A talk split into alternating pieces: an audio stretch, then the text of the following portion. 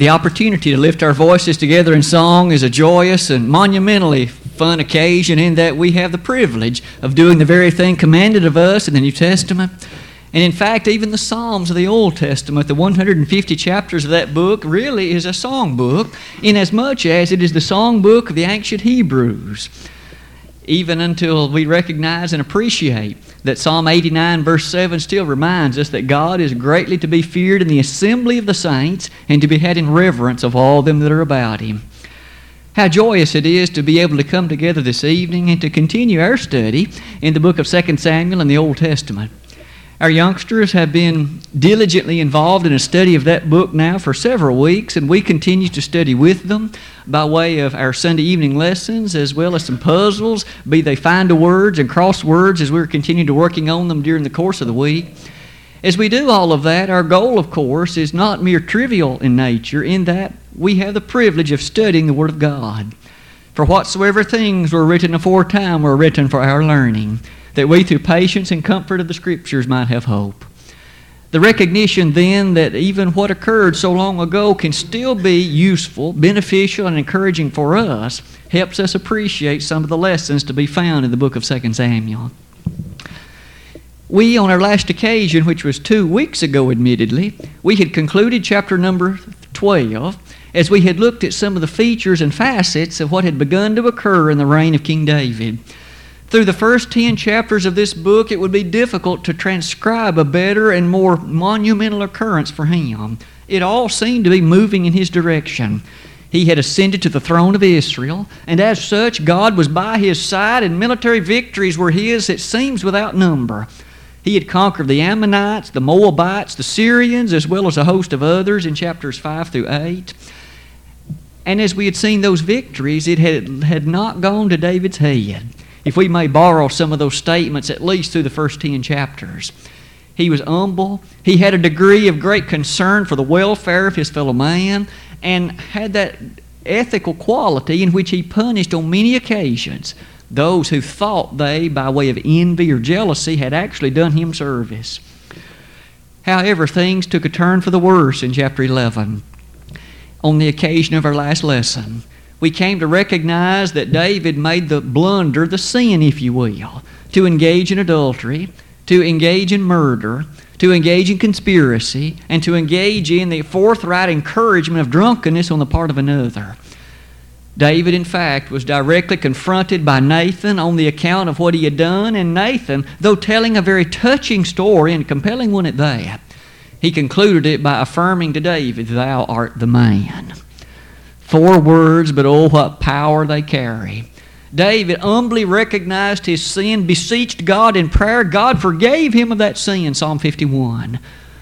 However, might we never forget that on the same occasion and at the same moment, God speaking through Nathan said, The sword, David, shall never depart from thine house.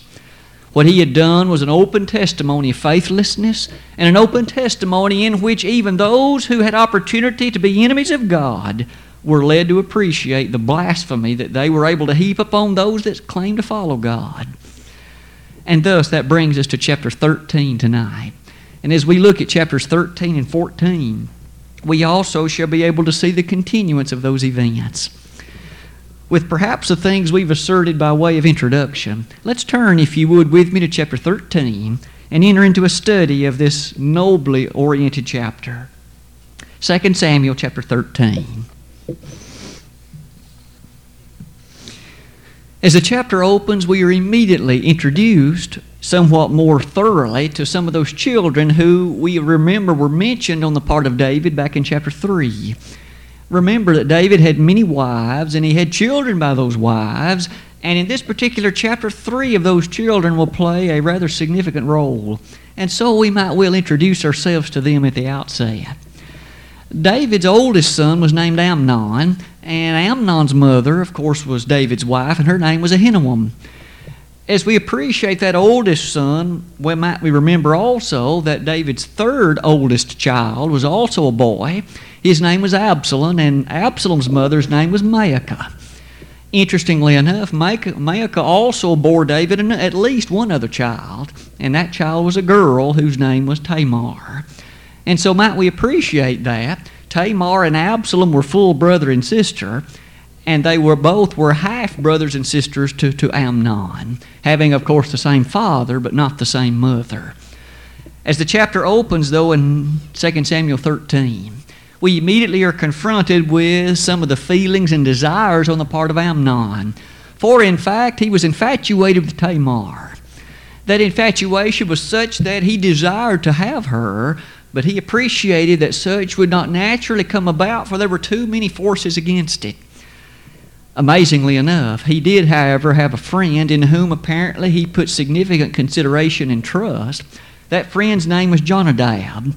Not perhaps any normal friend, for you see, Jonadab and Amnon were first cousins. They, of course, were such that their fathers were brothers. Jonadab's, Jonadab's father was, in fact, David's brother. David was the youngest son of Jesse. Jonadab's father was named Shimeah, and he was Jesse's third oldest son. So these two boys were, in fact, first cousins. Jonadab had what seemed to him to be a rather obvious solution to this. Amnon, why are you so fretful? Why are you so displeased? Why do you hang your head with low countenance? After all, you are the king's son. You pretend to be sick. And when David comes to see about you, you inquire of him to in fact send Tamar, whereby she can prepare you meal, meal, and you can do then what your soul may desire from her. Amnon thought it was a good idea, so he pursued it. As he did so, he pretended to be sick. He, of course, wasn't actually sick, and when David heard of it, he came to check on his oldest son. Amnon faithfully decreed unto him that, Have Tamar my sister come, make cakes before my eyes, that I may eat of her hand. David, of course, thinking no different of the matter, in fact, encouraged, even ordered Tamar to do so. She came and prepared a meal at Amnon's house. As she did so, he would not eat of it he inquired or asked that she bring it in to him, and then he ordered all the male servants, all in fact, to leave and to depart, leaving only he and Tamar. As she proceeded again to offer it to him, this time it became clear his intentions were more than merely the food that she had prepared for him. In fact, as I have attended, attempted to put on the sheet, he pursued the scheme and, in fact, encouraged her to lie with him, or, in fact, sought for her to do that very thing. Might we notice some of the language that she uses to respond to this beseeching upon his part? In 2 Samuel 13, verse number 12, she answered him, Nay, my brother, do not force me, for no such thing ought to be done in Israel. Do not thou this folly. He was not of, of a mindset to be persuaded otherwise, and so being stronger than she, he forced her and raped her. On this occasion, we see then this despicable deed done not only in Israel, but even in the house of the king, the house of that man David who had claimed to be such a devoted servant unto the God in heaven. The aftermath of this event, however, would continue onward. In fact, after the deed was completed, after the thing was done, we now appreciate that the infatuation that he formerly had claimed for her and the desires that he had claimed toward her end and toward her consideration were completely reversed in his mind. Now he hated her and in verses 14 and following drove her out from him, ordered her to leave, and in fact bolted the door behind her. He wanted nothing more to do with her. He had gotten the thing that he desired and no more was that sense of consideration or love upon his part to defend and move toward her direction what might have been considered. As the chapter unfolds, she went back to her house greatly sorrowed, defiled, and violated by what Amnon had done to her. And her brother Absalom learned of this event, learned of what in fact had taken place. So much so that beginning in verse 19 of 2 Samuel 13, Absalom proceeds to plot a scheme, if you will, a contrivance, whereby a degree of vengeance could be appreciated upon his behalf for what Amnon had done. Two full years elapsed. Isn't it interesting how long that degree of vengeance boiled and, in fact, held its degree in the mind of Absalom? Upon the completion of two full years, the time had arrived when the following plot came about. Absalom was shearing his sheep in that location or city of Baal as it's stated for us in verse 23, Baal Hatzor. And on that occasion, he had besought King David to come and enjoy in the celebration and the feasting that took place when the season of the year had come for the shearing of the sheep. We understand from history how important the sheep was to life for the ancient Hebrews and even the other nomadic peoples of that part of the world. It was thus a significant and community celebration when the time came to shear the sheep. Absalom invited King David, but the king refused to come, not because he was disinterested in it. He felt as though, perhaps for one reason or another, that others might better enjoy that celebration. Absalom thus quickly asked, May I invite all my brothers, your other sons, David, to come? David gave his permission. Absalom invited them, and even Amnon chose to come. This was no doubt exactly what Absalom had desired, for when Amnon came, the plot to, in fact, take his life could now be put into full execution. Amnon, in fact, well, on that occasion, was making himself merry with the others that were present. And Absalom gave the order that upon my command you take the life of Amnon for what he did to my sister Tamar. And when the ripe occasion occurred in verses 28 and 29, that's exactly what took place. Here we find then that the oldest son of David was put to death by, by his own half brother. Beginning in verse number 30, word rapidly reached back to the palace, to where David was.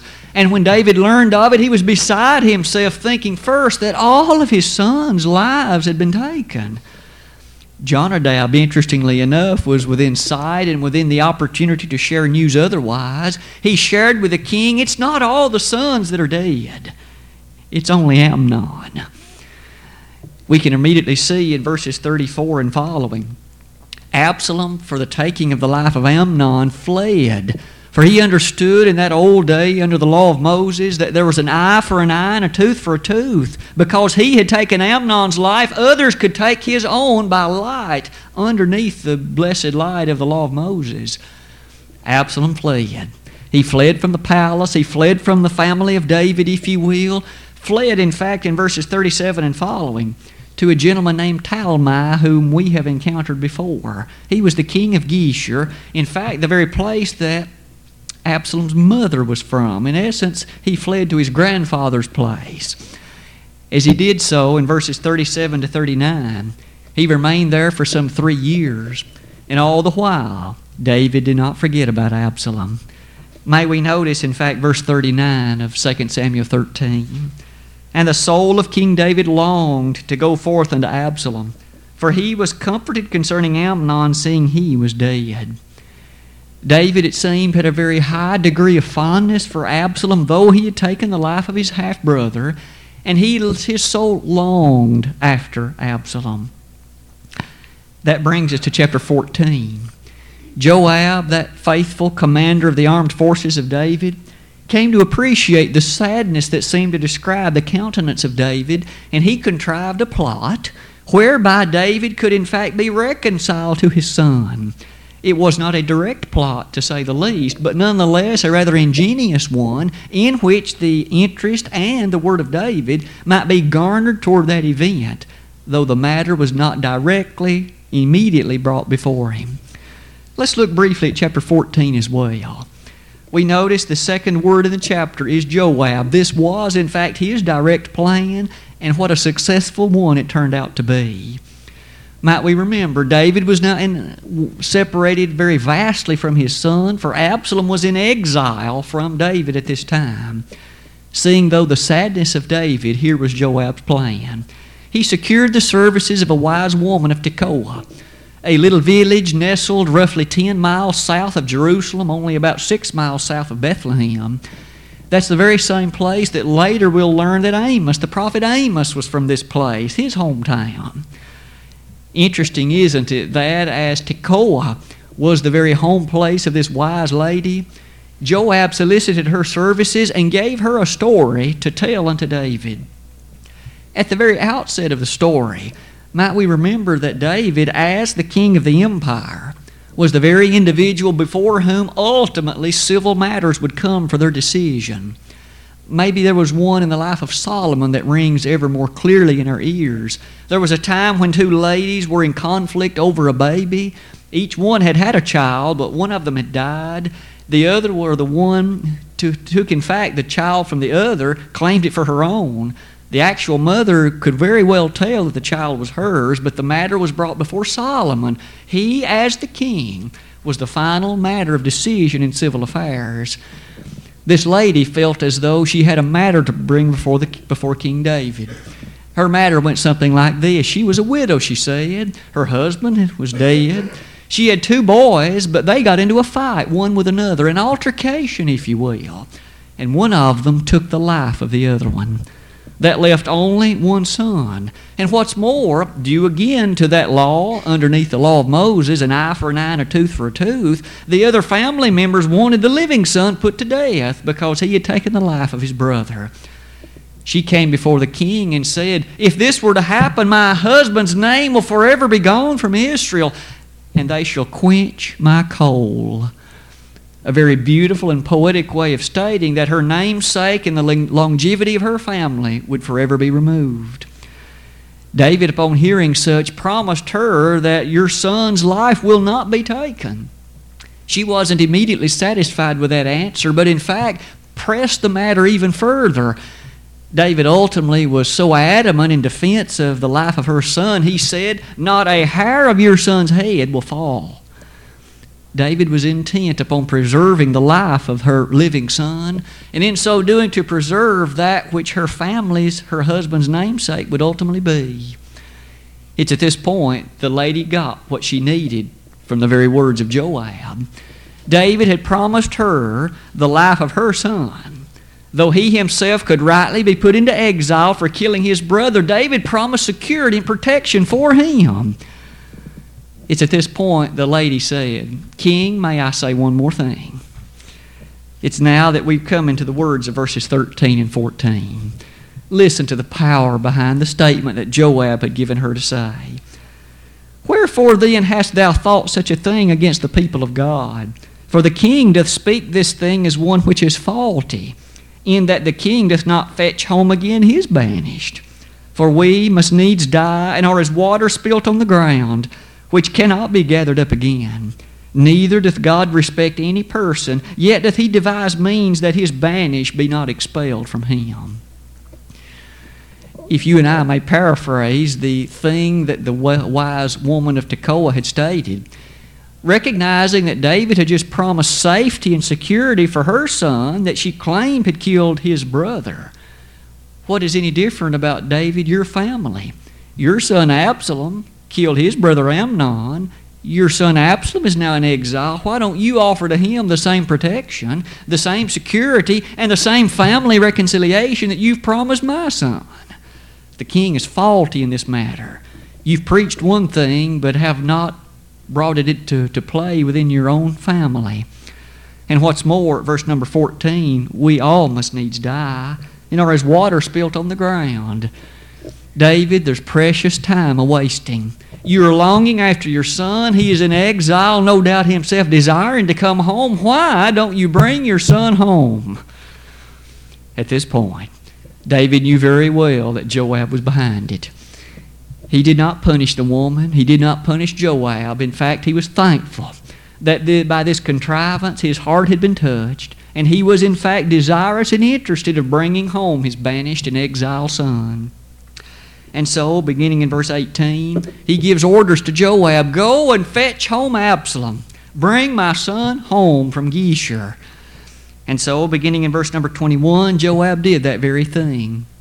Going and beseeching, finding his son, and bringing him home. With those ideas taking place in verses 23 and 24, he in fact did come home we find note in verse 25 and 26 of the especial handsomeness that was descriptive of Absalom. It would seem he was the most handsome man in all of Israel. Perhaps many ladies brought themselves near to wish that he might select them as his wife. Might we note especially the character of his hair in verse 26? That on the yearly basis, when it was polled, apparently, in that part of the world, we're told, an abundance and thick head of hair is known as that which is supposed to be a statement of one's manliness and one's capability of strong character of, of person. We're told in verse number 26 that when he weighed the hair of his head, it weighed some 200 shekels after the king's weight. The exact amount that that was in terms that you and I would appreciate today is a bit difficult. It would seem on the order of at least a couple of pounds of hair. If that be the case, wasn't the man blessed with hair? Continuing on as the chapter races to its conclusion, we can see in verses 28 to 33 even once he returned, he did not immediately, though, see the face of his father David. Amazingly enough, in verse 28, some two years passed. By this time, even Absalom was somewhat frustrated because he had been unable and been invited again to meet face to face with the king. And so, in verses 29 to 32, he called Joab requesting a meeting with the king, Joab would not respond to his solicitation, to his request. He burned Joab's field. That gained Joab's attention. And ultimately, in verse 33, the text that Brother Colonel read for us tonight, we can see that ultimately he did meet again with his father. So Joab came to the king and told him. And when he had called for Absalom, he came to the king and bowed himself on his face to the ground before the king, and the king kissed Absalom he finally was welcomed back home. Five long years have elapsed since he had seen his son, since David had seen Absalom. But finally, the reunion had taken place. But notice, the sword had never departed from David's house. The difficulty that had brought his way, he'd now lost his oldest son. This difficulty that had arrived, we've now found that even one of them had raped his own half sister. The sword indeed never departed from David's house. We've sketched the historical aspects of verses of chapters 13 and 14. Might we see what lessons might be in this for my benefit and for yours today, though again so many centuries removed from the events of these occasions? Several lessons to be drawn, and I've listed them in the following way. First of all, we began the lesson in the opening verses of chapter 13 in this way that Amnon had an infatuation. The word love is used in the King James translation. Might we notice that word love as it occurs in other places often does not mean that type of love that we appreciate in other passages. Let's be very frank about it. Had Amnon loved her, would he have treated Tamar that way? Love wishes the best for those who are its objects. It would not have violently raped her in that fashion. It would not have defiled and humbled her in such a way as that.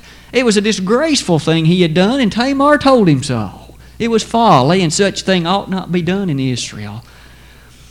As we consider that, doesn't that lead us to see love does not behave that way? Love simply does not take advantage of and force into that kind of violation those who are its objects. In 1 Corinthians 13, in that dramatic chapter on love, Paul expanded upon that in many ways. We can only recollect perhaps a few of them as it relates so powerfully to refute this idea. Love seeketh not her own. Love does not behave selfishly. It looks upon those who are as its objects and is willing to sacrifice its own wishes for the benefit of them. Amnon wasn't willing to do that. In the absolute sense of the word, he did not love Tamar. Was he infatuated with her? Did her beauty astound him? Certainly it did. She apparently was a fair lady, the text says. Her beauty must have been ravishing.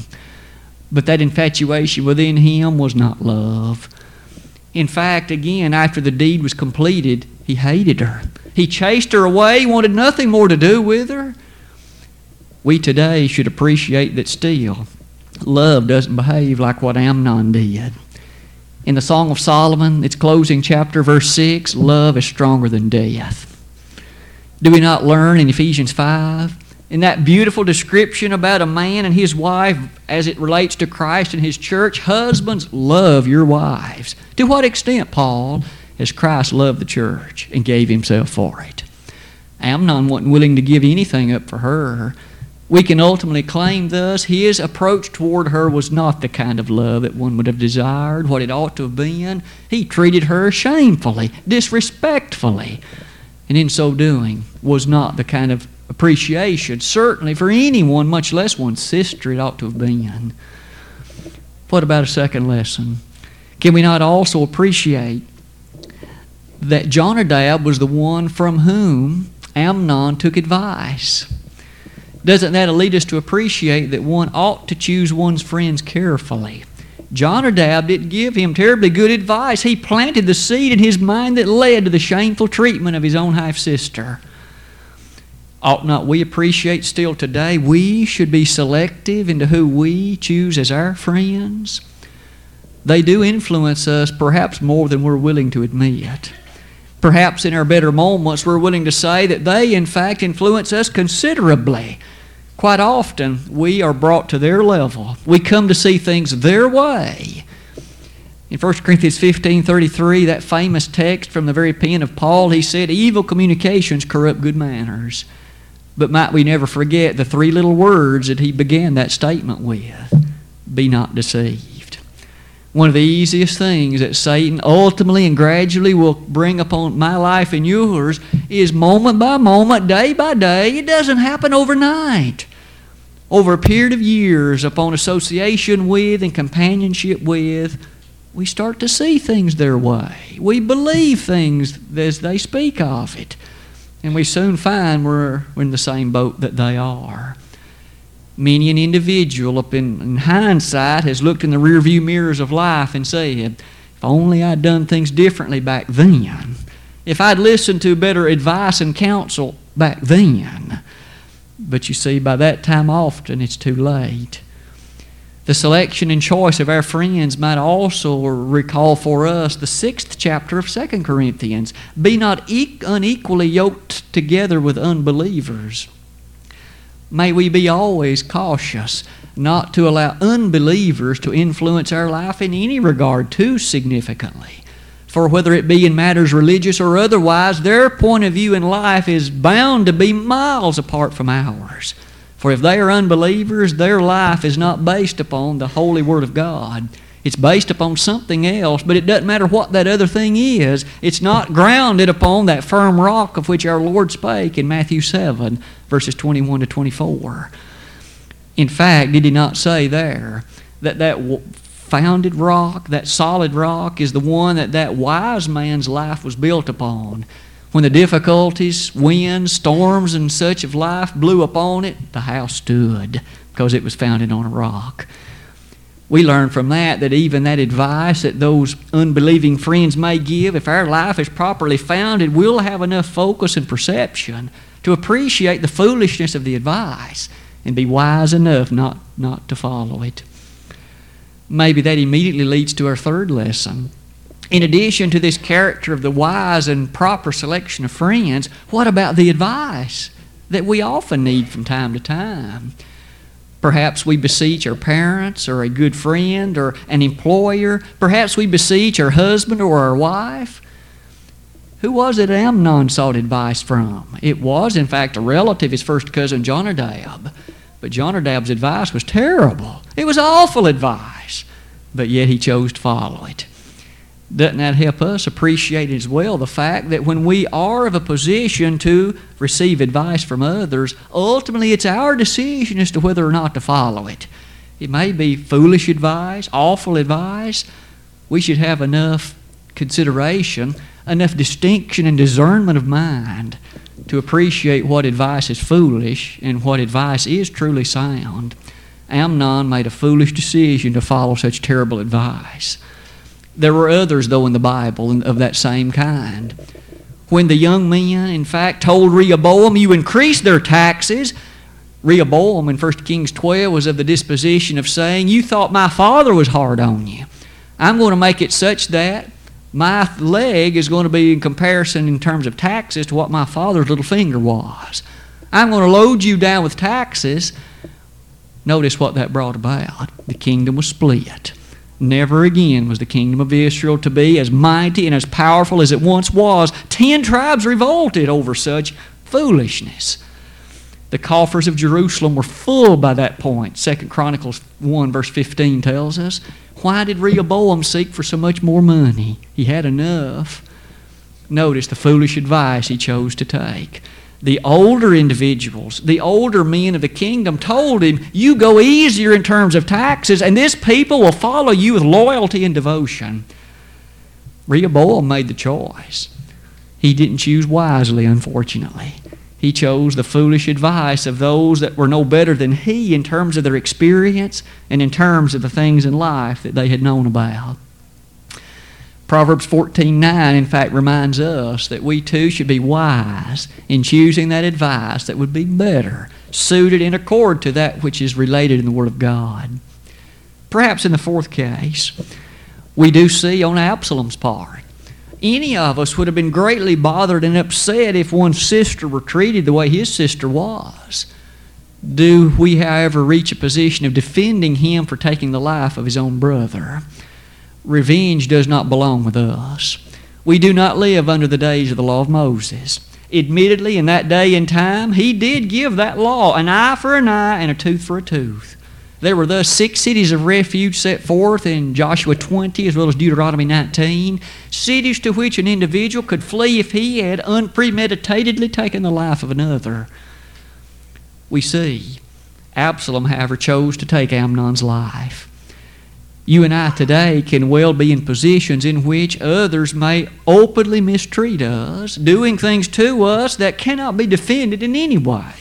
It's not that they didn't know better. It's not that they could have done differently in the sense of unappreciation. They knew exactly what was going on. Yet, does that give us license to do to them just exactly what they've done to us? Does it give us license to kick them when they're down? Does it give us license to continue, in fact, to behave toward them in perhaps a meaner way than they did toward us? We noticed this morning what the Savior did when he was so shamefully and woefully mistreated. Could we not appreciate perhaps his own statement, the golden text found in Matthew chapter 7 verse 12? Did he there not say, "Do unto others as you would have them do unto you, for this is the law and the prophets." That affirmation, that great ethic, if you will, cannot be set aside. It is the powerful way that Christ taught you and I to behave toward others. And in fact, Paul even taught us in Romans, the 12th chapter, beginning in verse 19, that revenge is itself a sinful thing. He said, speaking for God, vengeance is mine, I will repay, saith the Lord. In that very case, Paul said, heap coals of fire on those that are your enemies we are to be those who, in fact, pray for them. Those that despitefully use us and those that criticize and those that insult us, the Lord said in Matthew 5 44 and 5. Thus, our motif ought not be revenge, it ought to be pray for them. It ought to be strive to aid them to see the despiteful thing they've done so that they might learn the high road of glory and perhaps not behave in such ways any longer. In the fifth place, can we not also appreciate the shamefulness of sin? Whereas Amnon, no doubt, looked forward to this occasion of interacting with Tamar in that fashion, what did he ultimately come to realize? It wasn't at all what he thought it'd be, apparently. For he hated her, chased her away, and wanted nothing more to do with her. Sin is a shameful thing. The shame seen in it is a shame perhaps stated no better than in the words of God through Jeremiah in Jeremiah 3:25. When in the very language of that verse and in the power of the shame it is seen, our people lie down in our shame and our confusion covereth us. The shamefulness of sin so despicably seen, no matter how it may be portrayed. Some may claim it to be a noble thing. The TV may portray it as a glorious and inciting and appealing thing. May we never forget the appeal won't last but for a moment. Moses was wise enough not to enjoy the pleasures of sin for a season, for he chose rather to suffer affliction with the people of God. Hebrews 7:25. The shamefulness of sin seen in Amnon's action and even in her own words to him. He, she said, This is folly. We noticed this morning in the case of another woman treated in a similar fashion, Dinah in Genesis 34. She told also the character on that occasion about the folly, or I should say her brothers did, the folly and foolishness of that kind of activity, and it ought not be done. It ought not be done today either. Maybe a sixth lesson in addition to these five the understanding that a good friend should try to endorse and encourage peaceful behavior, not the, dis- the disgraceful and shameful behavior toward another. If you and I behave as a good friend toward those that are our friends, we ought not try to encourage them to do what is wrong and evil and vengeful. We should encourage them, in fact, to do that which is noble and high and good and honorable. How often does the Bible remind us that as much as lieth in you, live peaceably with all men, Romans 12 18. Or those famous words of 1 Peter 3, in which we read, Seek peace and ensue it. That's a quotation from verse 11 of that same chapter. Peter said by inspiration, Seek peace. That means chase after it. And that word ensue means to go after with a degree of earnestness and diligence. As you and I seek the character of peace, aren't the words of that wise woman of Tekoa? Doesn't that reverberate so wonderfully in our mind? Though Joab gave her the word, she said again in verse 14 God devised means that his banished be not expelled from him. There's no greater interesting, perhaps, thing to see that you and I were banished from him at one point. You and I were living in sin. We were apart from His love. We were apart from the commonwealth of blessing in Israel, stated in Ephesians 2, verse 12. We were His enemies, Romans 5, verse 8. We were apart from all the blessings of here and hereafter. But didn't God devise means that you and I could, in fact, no longer be banished but be drawn back to Him? We saw the fulfillment of that means in the lesson this morning. That means was ultimately fulfilled at Calvary the blood of his son was shed that you and I could be reconciled to him. The statement, in fact, seen in John chapter 1, 2 Corinthians 5, 1 Peter 2, Revelation 1, just to name a few. As all of that is presented to us, isn't God good to us? To make a way that you and I need not be banished from him. It'd be awful to consider the nature of being thrust into hell, being forever banished from his presence, 2 Thessalonians 1 verse 9, never again able to enjoy not only him, but anything good that emanates from him. Perhaps another lesson. Doing evil is not the way to bring about good.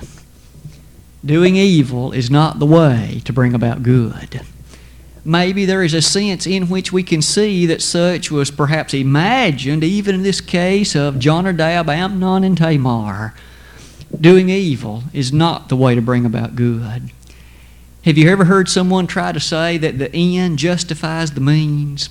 As long as the end, whatever it occurs at the end of the journey, can be somewhat nobly described as good, then whatever it takes to get there is justified and approved.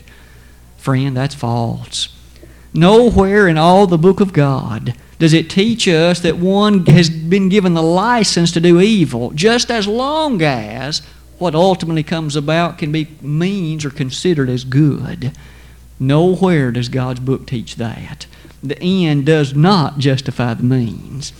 We should, in fact, be those that desire goodness always, pursuing the noble and high road that leads to the forbearance of not only those that are our brothers and sisters, but the appreciation that we should ever strive to walk worthy of the vocation wherewith we have been called. Ephesians 4, verse number 1. To say all that, perhaps, is to lead us to see yet again the tragic consequences of sin. We had seen it in the life of David now we're seeing it in the life of his sons. The sinful thing that Amnon had done led to ultimately the revenge, revenge taken by Absalom toward him. We've seen murder now in the royal family. We will see many more things before our study is done. We can see the tragic consequences. God forgave David of what he had done. Did that remove all the consequences? Did it take away the punishment that would necessarily be in accordance to what he had wrought, the folly? It did not for David, and it does not for us. No wonder then we should be sober minded, as so often we're taught in the New Testament, to think with clear logic and to think with analytical skills before I do this. Will it bring reproach on my name, my family's name, my church family's occurrence? If so, it ought not be done. For there may be many sorrowful and regretful years spent thereafter wishing that different things had taken place.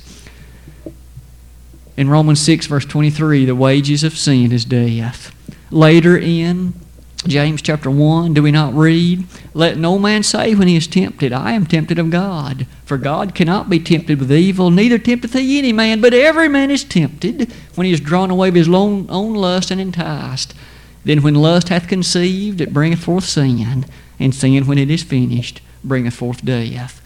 The natural consequence of sin is death. We've noted earlier that it's not pretty, its consequences are terrible. The consequences are very demanding indeed. One other text from the Old Testament that shines a powerful light on that idea from 2 Chronicles 36, the closing chapter to that book. God there said, Israel, Judah, these are the consequences of your sin 70 years of Babylonian captivity. You'll be taken away from the land you love and from the temple you've built. You'll be taken away from the ground I promised to Abraham and his seed, but you've broken the promise. You've broken the covenant. Do we not there see the powerful character consequences of sin? Dramatic indeed, aren't they? Those sets of lessons perhaps lead us to draw our study to a conclusion tonight. Maybe we can summarize it so very quickly in words like this our study in 2 Samuel chapters 13 and 14 have been beneficial. Though at times we see the very clear character of what was done, not that the Bible endorses what Amnon did. It only tells the truth of that thing that Amnon chose to do. You and I should learn the lesson to not live like that, not to make decisions that willfully violate and hurt those whom we cherish and love or even anyone else we are to love even our enemies, Matthew 5:44. We've looked at a host of lessons. They've all helped us see that the difficulties in David's house may be such that in wisdom we can so conduct our lives and our households that we won't have these kinds of problems. We should, of course, begin a journey like that by being a Christian. There is no better way to journey through this life, and there's no better way at all to enter the next life with any degree of happiness. Are you a member of the blood-bought body of Christ? It is the pillar and ground of the truth, 1 Timothy 3.15. It is that organization purchased with the blood of Christ, Acts 20, 28. And it is that very one in 1 Corinthians 15, 24 that will be handed to the Father on the day of judgment. If you aren't a member of that body, and you've reached the age of accountability, knowing wrong from right, and that Christ died for you and what the steps of salvation include, if you reject it tonight, and if you die, there's no hope for you to be saved. Those aren't meant to be words that are purposely chosen to insult. They're words, hopefully, that will cause you to think. The urgency of the hour is extreme. No one's promised tomorrow. If you need to respond tonight, a hymn of invitation has been selected. If we could be of assistance to take your confession, having, of course, already been a person who has believed and repented, we'd be honored to aid you in that confession in Acts 8.37 and to aid you in being buried in water, baptized for the remission of your sins. With those sins being remitted, you'll be as clean and pure as snow, as the wool of a beautifully clean lamb, Isaiah 1, verses 15 to 17. If we could assist you to become like that tonight, we'd be honored to help you. We'd be overjoyed to help you. If you have become a Christian but haven't been faithful, you have perhaps acted in disgraceful ways, others know about that, come back to your first love. This hymn of encouragement is an opportune and convenient time, and if we could be of assistance, please let it be known while together we stand and while we sing.